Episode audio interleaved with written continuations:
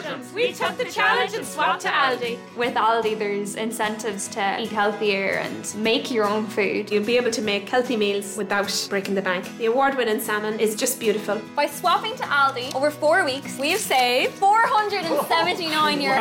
Aldi, the home of swap and save. Shopping before switching to Aldi took place between the 21st of September to the 18th of October 2020, and in Aldi took place between the 19th of October to the 15th of November 2020. Participants received a gratuity.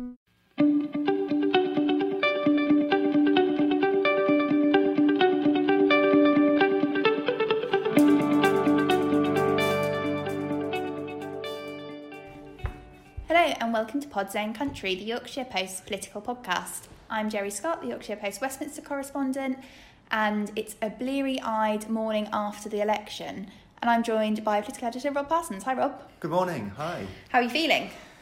Not too bad. I think I'm being kept awake by sugar and the adrenaline of an election. What was your best election snack of the night? Uh, I don't know about best, but the most noteworthy, I think, was a bag of uh, chocolate, lime chocolates, which I got from the corner shop near my house, which prompted a certain amount of ridicule on social media. But Didn't I- go I- down well on Twitter, did It they? didn't. No, not really. I stand by it though. Uh, the lime bit was nice. The chocolate bit was nice. It just worked well as a as a snack. Well, now the important stuff is out of the way, which is obviously what food we've eaten overnight. My favourite was um, some chocolate digestives, which is a classic, I know, but dipped in a cup of coffee, you can't, beat it. You can't go wrong with that, can you? Um, let's get on to the more boring stuff. But it's not boring, is it? Because lots happen- has happened overnight. What's what's the picture nationally? Uh, well, the the overarching national picture is that uh, Boris Johnson will uh, come back into government today with a uh, working majority. It's Uh, massive. It's a massive majority. It's much bigger than I expected. It's bigger than most people expected, Yeah. I think. And from what I was hearing uh, on TV, it's bigger than conservative uh, sort of sources were estimating as the top end of what they might what they might get. I think in the as before the polls were closing, people were saying anything from a hung parliament to a majority of this kind was the sort of range we were looking at. Mm. So for Boris Johnson to have this kind of majority uh, is a pretty great result for him, and obviously by extension, uh, a terrible result for Labour. And it was mostly terrible uh, in the north of England and the Midlands and uh, the Yorkshire patch as a whole. Yeah, so Jeremy Corbyn said that he won't fight another election as Labour leader, hasn't he? He's going to stand down for that. He hasn't given a timetable. By the time this is out, in a few hours' time, I believe there's going to have been a press conference that um, Jeremy Corbyn and John McDonnell are holding to set out that timetable about when a new leader will be found. But yeah, the Labour Party have really been hurt in, in Yorkshire, especially tonight, haven't they? I mean, how many seats is it that they've lost as we're recording? Nine? Uh, the latest figure we have is nine. Uh, Colne Valley uh, fell uh, a few minutes ago. Thelma Walker lost uh, the seat to uh, Jason McCartney, who's who was previously the MP. Uh, other seats that have gone, notable ones, uh, Wakefield, Yeah. Mary Creagh, uh, Labour MP, has, uh, has has lost. And she lost to Imran Khan, didn't she? Who um, regular readers of the Yorkshire Post might remember from him jumping out of a plane and parachuting himself into the constituency. He was referring to the fact that he was literally parachuted in uh, after the previous uh, Conservative candidate had to withdraw because of unfortunate uh, remarks that he made that were uncovered, un- media, uncovered on, Fa- on? Facebook. Which has taken many a scalp this It- election it, as it- well. It, it really has. Um, so uh, yeah, so he Imran Khan was parachuted in and he uh, beat uh, beat Mary Creagh. Um, Caroline Flint yes, Don Valley. lost in Don Valley, which is a notable result uh, because the whole narrative was around uh, Boris Johnson sweeping in and taking all these Labour Leave uh, seats um, where there was a, a smallish Labour majority uh, and the population had voted for Leave and the sitting Labour MP uh, had gone along with Labour Party policy and sort of not backed the Brexit deal. But Sure, Caro- and Caroline's not done that, but Caroline she? Flint was the exception to that. She had uh, backed the, uh, the Brexit deal in most of its iterations all the way through the process. And she led that letter, didn't she, of those Labour MPs writing to the EU, urging them to accept a deal so we could get on with Brexit, which was a break from what the party was doing as well. Exactly, and I think the fact that she lost despite doing this is says to me that the individual uh, candidates were not the decisive factor for most voters at this election, and I think this is borne out by what you'll have heard and what I've heard when I, we've been out and about. Is that uh, when you speak to people about why they're vote, not, not voting for Labour, uh, the two big things that came up were they don't like Jeremy Corbyn and uh, and Brexit basically. Do you know what? I think that's especially true in Don Valley because there was a Guardian piece earlier on in the year where um, they spoke to loads of constituents, absolutely loads of them, and they were really, really positive about Caroline. And that's, you know, me and you both know, is quite rare actually to get out there and for people to actually be praising their MP, not just saying, yeah, they're all right, or no, we don't see them much, but no, she's representing us and we love her for that. Yeah. So I think you're right. I think the vote went that way because people can't stomach Jeremy Corbyn. Yeah, and Caroline Flint, to her credit, was quite uh, phlegmatic and sort of philosophical afterwards, and she, uh, she did criticise Jeremy Corbyn and said that uh, when she was asked about you know her thoughts on why the result went the way it was, uh, she said that people weren't happy not just with Jeremy Corbyn per se, but the politics that he uh, he espouses, uh, which I guess partly reflects his Labour Party's uh, position on Brexit, which has been sort of rather hard to pin down, and now they're uh, remaining neutral on the matter. But also, I think the suspicion that the promises that they're making aren't necessarily uh, achievable. That was something that I heard quite a lot on, Yeah. quite a lot on the doorstep. But not everyone thinks that, do they? Because I was at the Leeds count overnight, um, and Richard Burgon got his or kept his seat, and he was very angry about the you know the the outcome nationally. So um, he kept Leeds East, and in his acceptance speech, he showed no kind of humility is not quite the word, but no kind of awareness of why the Labour Party might have done so badly in this election. You know, he was saying our policies were overwhelmingly popular. Well, clearly that's not true because if not, people would have voted for them. Um, and there was a very, very strong attack line that I heard from a lot of places, including from Richard, against the media. And I think the MPs who are loyal to Jeremy Corbyn don't seem to be able to accept that maybe he was the problem here for a lot of voters. I think that's right. I mean, I think it's probably unarguable that some sections of the media are very hostile towards Jeremy Corbyn for their own ideological. Oh, ideological reasons. But I think that doesn't deflect from the fact that for a lot of people, his uh, his ideas uh, are too far to the left for them to be able to vote for. And I think what was noteworthy about uh, this election is that, uh, at least from the people that I spoke to, is that people were presented with the choice of either Jeremy Corbyn and his sort of hard left uh, agenda and um, Boris Johnson, who they generally don't particularly trust as a, as a person. So I think people weren't particularly enamoured with the with the choices that they were they, they were faced with. Yeah, it was the least worst option, wasn't it? We've got a, we've got a clip of um, Richard Burgon's speech actually, which we can listen to now. I'd like to uh, thank uh, the returning officer and all the people who've been uh, working uh, at this camp tonight.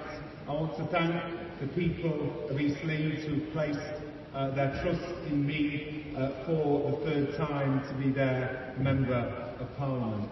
I am very, very worried about the future of people in East Leeds and across the country because it looks like they're facing five years of a Thatcherite Prime Minister in the shape of Boris Johnson. Conservative activists can cheer, but in my advice sessions, in my advice sessions, I see people whose lives have been made a misery by their political gains. I see people who've been forced to endure the fitness to work test. I see people whose lives have been made a misery on universal credit. I see people who are forced to pay the bedroom tax. I see people who are migrants who have been demonised by the Conservatives' hostile environment. And of course, black British citizens who have been deported as a result of the Windrush scandal. There is so much despair, and I fear that this despair will increase.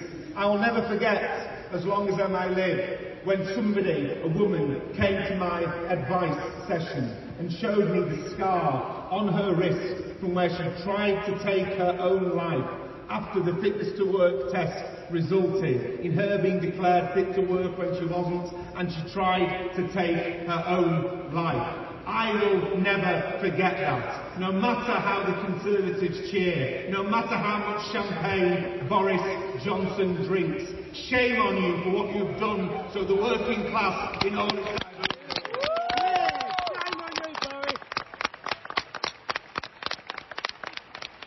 I'm proud that people of East Leeds have again voted Labour. East Leeds is a constituency that voted Leave. This shows that Labour can and will win in seats that voted to leave the European Union. And finally, I want to pay tribute to an honourable, decent man who's dedicated his life to public service. I want to pay tribute to a friend and a colleague, the leader of the Labour Party, Jeremy Corbyn. Who's endured disgraceful character assassinations by the right-wing press. I'm proud of what Jeremy's achieved as leader of the Labour Party. I'm proud about what he's achieved through his political life. And I want to finish by thanking Jeremy, but fundamentally, I want to finish by thanking the people of East Leeds for not believing the spin in the Sun, the Daily Mail, and the rest of it. Rest assured, Labour will be back. Rest assured, Labour will be back in government. We will end austerity and create a better life for people in East Leeds and beyond. Thank you very much. yeah, so it's like we're saying, isn't it? It's it's completely still supportive of of Corbyn, and it's I don't know. It's difficult to see what's going to happen as we go into Friday. I think there's no way Corbyn can't now stand down, and he said himself he won't fight another election. How long do you think he'll hang on for? Um, it's hard to say. I mean, I guess because of the the way that the Labour Party operates uh, now and the support that he presumably will continue to have amongst uh, its uh, large membership base, he still has a certain amount of uh, leverage in the timescale that he chooses to to leave and uh, the successor that he will sort of uh, uh, that he will favour. Um, I mean, given that Boris Johnson now has a uh, a working majority, it seems unlikely that there's going to be another election anytime soon. So perhaps it might provide the Labour Party an opportunity to reflect a bit, which is what the phrase I've been hearing quite a lot Yeah, overnight. I've heard we need to reflect a lot. The need to reflect, and also the fact that after previous election defeats, and it should be remembered that this is their fourth general election defeat uh, in a row, they haven't reflected uh, enough before launching into another uh, leadership campaign, and uh, whether that will happen this time uh, remains to be seen, I guess. It's not all bad for Labour though. They've um, managed to take, well, I say take back. They've, um, I guess, held Sheffield Hallam. The MP there, who the former MP Jared O'Mara was elected as a Labour MP, but um, then was eventually an independent. Um, but Olivia Blake has taken Sheffield Hallam for for local listeners. Um, daughter of Judith Blake, Leeds City Council leader. Yes, exactly. And I must admit, it, must admit this came as something of a surprise uh, to me. Sure, because the Lib Dems thought they were going to get it. Yeah, the Lib Dems thought they were going to get it. I mean, it was at one stage it was considered that it might even be a uh, a free horse race with the Conservatives uh, in the, in the mix. The Conservatives, uh, Ian Walker finished uh, a slightly more distant third place, but um, there was a recount in Sheffield Hallam, and uh, yeah, Labour's Olivia Blake uh, beat um, Lib Dems Laura Gordon by a few hundred votes, which I think is a surprise for most people because I think there was a a perception, which I guess perhaps has turned out not to be accurate, that uh, Jared O'Mara's uh, poor performance, uh, to be kind about him, as MP will, would have sullied people uh, towards uh, Labour and not incline them to vote uh, for another Labour candidate, but it seems that, that that hasn't proven to be the case. And you know, I feel a bit bad for Laura because Laura's been the um, Laura Gordon, the Lib Dem candidate, has been the candidate there basically through the whole Jared O'Mara scandal. And during that time, she's picked up casework for free. She's essentially been the de facto MP, but not sitting at Westminster.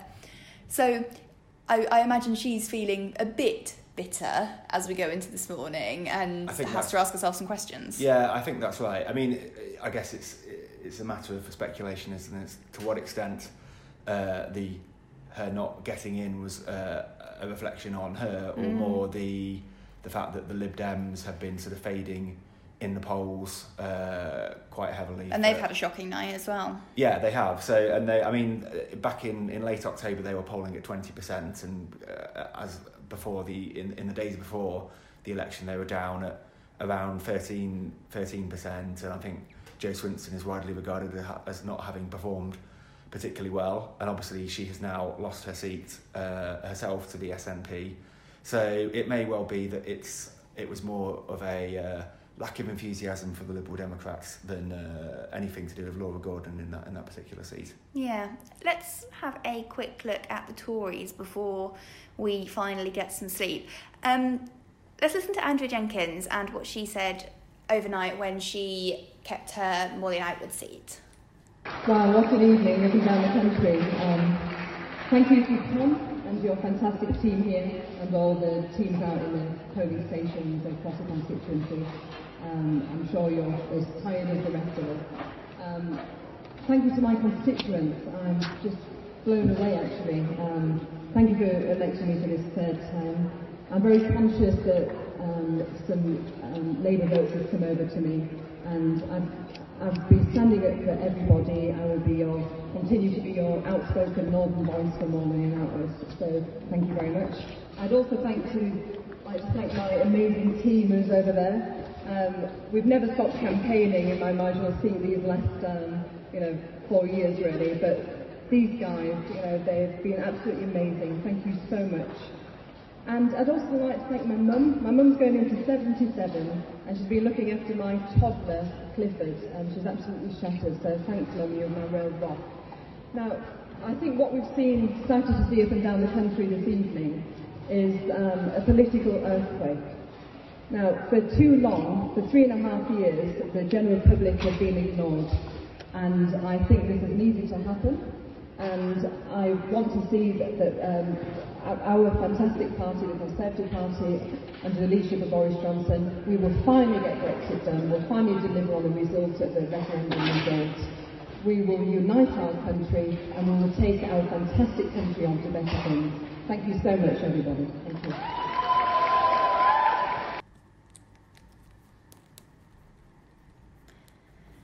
So Andrea increased her majority, and it's interesting, isn't it? Because she was one of the shocks in was it 2015 when she took the seat off Ed Balls, Yes. and um, she's increased her majority since.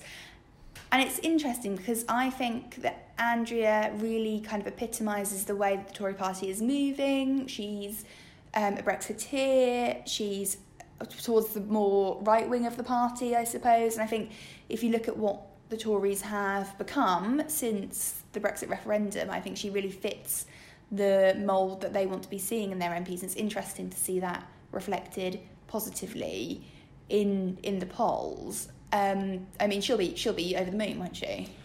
I think she will, and I think the fact that uh, the Conservative Party, the Parliamentary Conservative Party, is now filled with more people like Andrea Jenkyns is basically a reflection of the fact that Boris Johnson and Dominic Cummings' strategy has worked pretty much flawlessly. The, they they pur- obviously purged from the party the uh, MPs who were uh, who, who were Remainers or not enthusiastic about Brexit, and now all the MPs that they have in are fully paid up, uh, fully paid up Brexiteers, uh, and they they put themselves in a very in a very strong very strong position. Yeah, absolutely. I think just to mention a couple of others, you've got Stuart Andrew and Pudsey, who was fighting one of the smallest majorities in Yorkshire and is now, you know, in, in the thousands. I think he, he had 331, I believe, or potentially 339 um, at the last election. So he's held on to his seat and he's got a massive majority now. And the vast majority of Tory candidates that already had their seats have seen their, their majorities increase. It's been a massive vote of confidence in the Tories and massive vote of confidence, arguably, in Brexit. But the Brexit Party have caused a few upsets as well, haven't they? Yes, so they haven't won any seats, No. which was as uh, expected. I think they were hopeful of perhaps getting in in Hartlepool, uh, and Richard Tice uh, finished in third place there. But what is quite interesting is that there's a few seats around uh, Yorkshire, both Barnsley seats.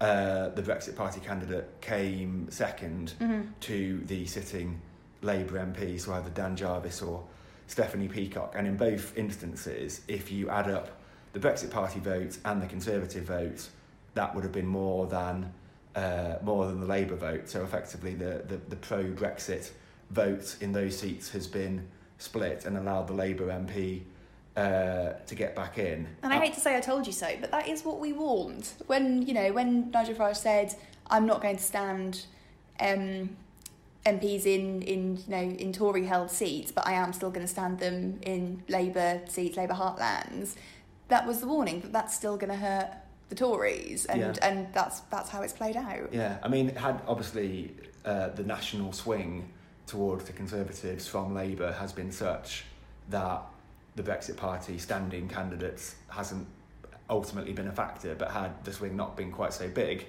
then you could have had a situation where the Brexit Party's presence was depriving uh, Conservatives of seats that they might have won uh, in in Barnsley, in uh, Hull. There was a couple of similar instances as well. Uh, bits of West Yorkshire, like uh, uh, Normanton, Pontefract, and Castleford, was a similar similar situation. I guess the what is hard to calculate is uh, had the Brexit Party not been there, whether those people who ended up voting for the Brexit Party would have just gone to the Conservatives or whether they were disaffected Labour voters who would have gone back to Labour or not voted at all. So it's not quite as simple as saying if you take the Brexit Party away, the Conservatives get all those votes. But it, it's it's certainly an interesting one to, to speculate upon. God, but if that was the case in in Yvette Cooper's seat, which she's just regained, isn't it? In um, Normanton, Pontefract, and Cas- Castleford, Yeah. um, that you know she has been unapologetically still flying the Romanian flag. So if you know if um, the Brexit Party have inadvertently kept her in her seat there, they'll surely be kicking themselves. Yes, I think so. And I mean, what I, what we did pick up was that in certain quarters, even amongst traditional Labour voters, there was uh, quite a lot of antipathy towards Yvette Cooper and you know the relatively high-profile position she's taken in uh, helping to draft the legislation that, in some people's view, has frustrated uh, Brexit. So uh, she was someone who might have been uh, potentially have been vulnerable, and I think there were people who were a little bit worried uh, about uh, about her, but she did ultimately ultimately survive. Any final thoughts on what this election has meant for Yorkshire? Um, well, it's obviously redrawn the political map of Yorkshire. It looks a lot bluer uh, than it than it did before. Uh, I mean, one um, interesting thing to go back to the York, uh, Yorkshire Post sort of a hobby horse is that now that the uh, Boris Johnson and the Conservatives have got back in again, it will mean that the devolution agreements that uh, his government were in process of negotiating with local leaders can now be uh, continued with. And Uh, surely we could have the HS2 report as well. Uh, the HS2 report can finally be released from cold storage. The uh, Williams review Yeah. into the rail industry can finally uh, be released. And we'll be knocking on number 10's doors for all of these things, obviously. will be the they might get round to releasing uh, uh, proposals for social care. There's a whole lot of things that uh, Boris Johnson may now feel he is free to do now that he's uh, unencumbered by electoral concerns. Yeah, absolutely. I think for me, the way that the Labour Party reforms and kind of rebuilds itself and to use their phrase reflects is going to be really important for in five years time if it's if it is five years time when we have a new election how many seats they can bring back. I think the labour party really need to reassess the relationship they have with these communities that they feel are heartlands. I think a lot of people have felt like they've been taken for granted and not listened to and i think that the party relied far too much on thinking those emotional ties would be a lot harder to break than they than they actually have. So it's going to be an interesting it's going to be an interesting five years, isn't it? Well, very much so. That's it from us for now. We're going to finally get some sleep after being awake for however many hours we have. But thank you so much for joining us on Podzone Country, the Yorkshire Post political podcast. You can find us on iTunes, Spotify, Google Podcasts, or wherever you usually get your podcasts. Make sure you leave us a review, subscribe, and tell your friends.